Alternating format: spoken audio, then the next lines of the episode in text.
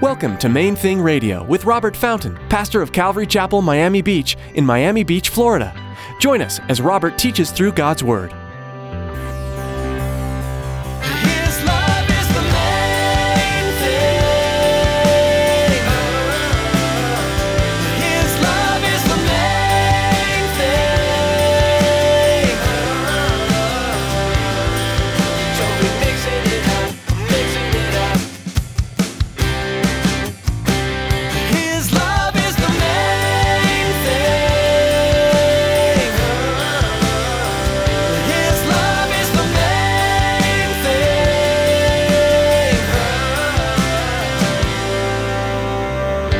It's not religion that I need, it's you. And I've told you before, you know, the night that I became a Christian, it was just like, you know, I just I had these thoughts that I knew were from God where he was telling me, I just want to teach you. I only want to only want to help you. I only want to teach you. I only want I only want to show you and teach you about what I intended when I made you. Today, Pastor Robert will remind you that when you come to Christ and accept Him, it isn't religion that you need. You need the Holy Spirit.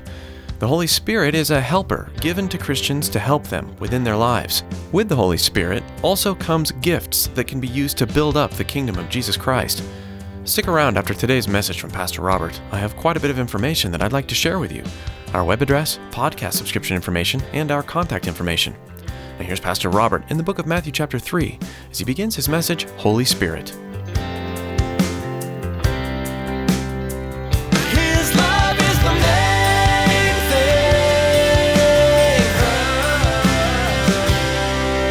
thing. In Matthew 3:11, Matthew quotes John the Baptist as saying, I indeed baptize you with water unto repentance, but he who is coming after me is mightier than I, whose sandals I'm not worthy to carry. He will baptize you with the Holy Spirit and fire. His winnowing fan is in his hand, and he will thoroughly clean out his threshing floor and gather his wheat into the barn, and he will burn up the chaff with unquenchable fire. Now, this promise from Jesus, or uh, you know, a promise about Jesus baptizing people with the Holy Spirit and with fire, ha- has been somewhat controversial. When I was a kid growing up, I, I don't. I don't ever remember it being talked about in Sunday school or in church or, or, or, or anything. But when I was about 16 years old, my aunt linda went through a radical transformation she was somebody that I was close to you know the favorite aunt you know and, and I, I just i saw a big big big change in her all of a sudden when, when she would come home because they lived at the time i think in south carolina and we were in georgia and she and, and um, she and her husband would come down whether it was a holiday or just a visit or whatever and, and all she could talk about was jesus. Now that was a brand new thing. That was had not been normal up to that you know point in time. Um, if i was 16 then she was in her mid 30s something something like that. And all of a sudden she was just in love with the lord. I mean it, was you know just everything that came out of her mouth was was about conversations that she was having. Not not prayer so much as conversations that she was having with the holy spirit. And it was just a radical new you know kind of christianity for me. I'd never seen anything like it you know that that somebody really was. And i've joked about it with you guys before. You know it was like she was having coffee with jesus every morning and and it's still like that.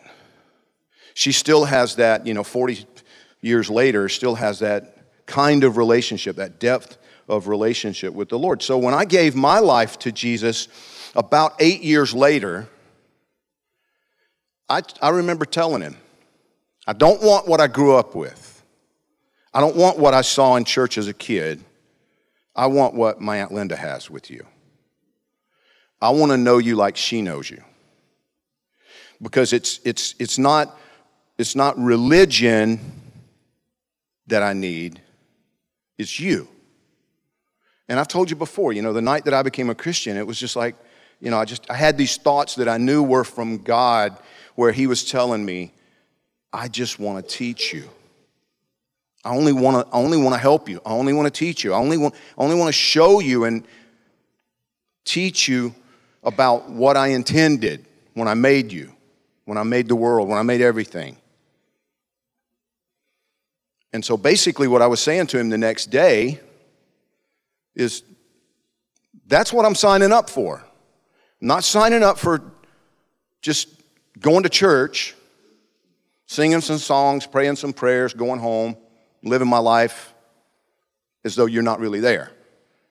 I want a day by day, moment by moment kind of relationship where, where you're talking to me, you're, you know, and I'm talking to you, and there's interaction going on. You're helping me out, you're teaching me.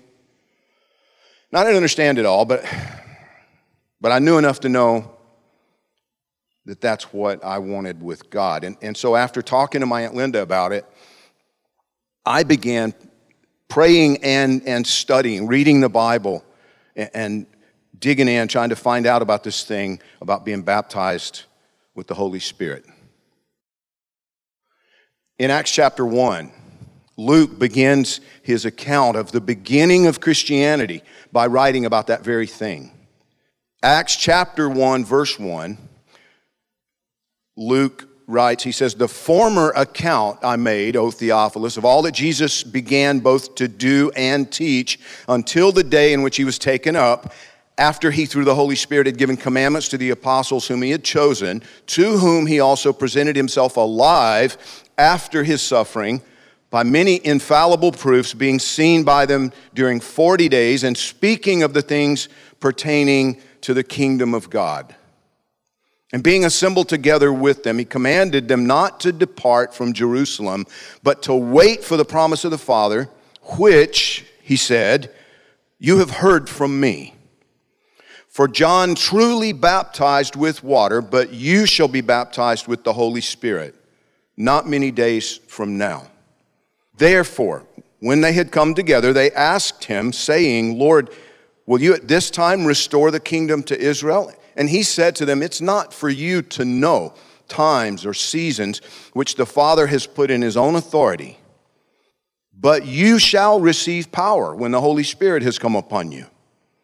And you shall be witnesses to me in Jerusalem and in all Judea and Samaria to the end of the earth.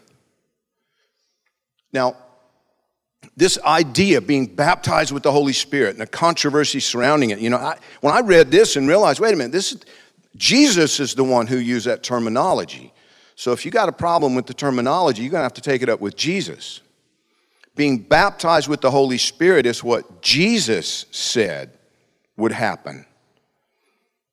And he promised his apostles the power to be his witnesses everywhere they went as a direct result of the Holy Spirit coming upon them and baptizing them.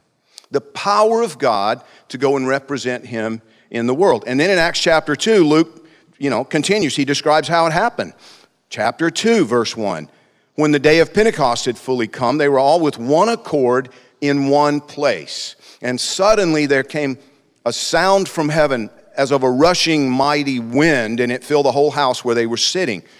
Then there appeared to them divided tongues as of fire, and one sat upon each of them. And they were all filled with the Holy Spirit and began to speak with other tongues as the Spirit gave them utterance. Now, you know, this is where the term Pentecostal comes from. Pentecostal believers believe that what you know what the Holy Spirit did on the day of Pentecost, He still wants to do. He's still doing it.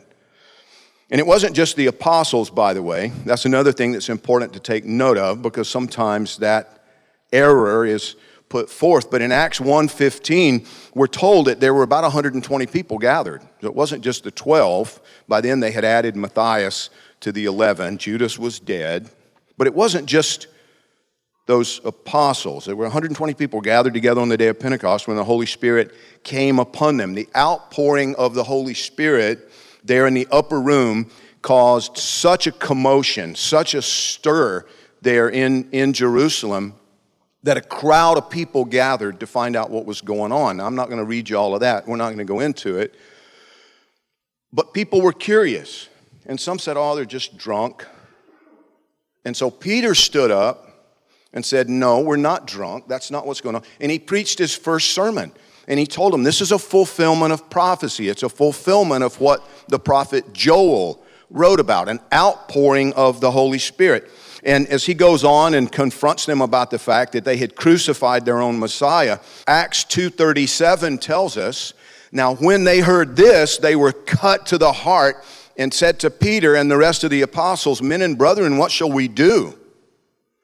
Then Peter said to them, Repent and let every one of you be baptized in the name of Jesus Christ for the remission of sins, and you shall receive the gift of the Holy Spirit.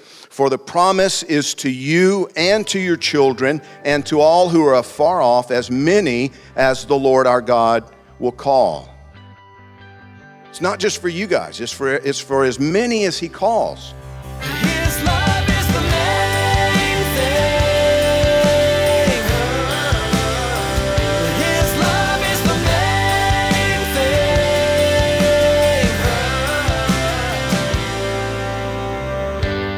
Been listening to Main Thing Radio with Pastor Robert Fountain.